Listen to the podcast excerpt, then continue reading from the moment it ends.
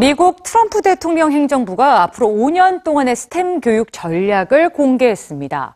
과거 오바마 행정부가 스템 분야에 대한 흥미를 높이기 위해 교육과정 개발과 교사 훈련을 중요시했다면 이번 트럼프 행정부는 첨단 산업에서 일하는 인재 양성이 이번 스템 교육의 최종 목표입니다. 오늘 뉴스지에서 자세한 내용 만나보시죠. 지난 3일 미국 국가과학기술위원회에서 스템 교육을 위한 전략 보고서를 발표했습니다. 45페이지에 달하는 보고서에는 첨단 산업에서 일할 수 있는 인재를 훈련하도록 연방정부에서 산업 현장이나 지역사회와 협력하겠다는 내용이 담겨 있습니다. 스템은 과학과 기술, 공학과 수학 교과 중 두 가지 이상의 교과 내용과 과정을 융합하는 교육 접근 방식입니다. 사회나 예술 등과 같은 다른 영역과의 연계를 통해서도 실시될 수 있죠. 미국은 10여 년 전 오바마 정부 때부터 스템의 중요성을 강조해 왔습니다. 초중등학교에서부터 내실 있는 스템 교육을 시행하기 위해 국가적인 지원을 아끼지 않았죠.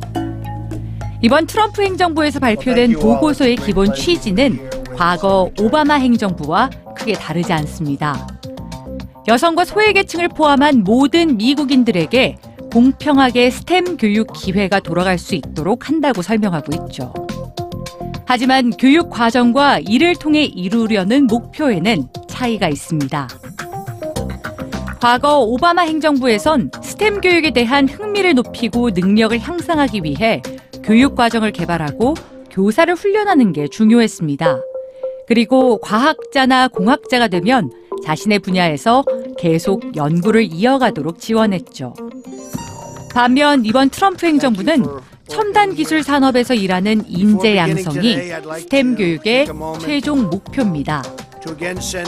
그래서 컴퓨터 프로그래밍 능력을 강조하고 변화하는 일자리에 맞는 전문적인 기술을 갖출 수 있도록 기업 실습 훈련이나 재훈련 프로그램을 권고하고 있습니다.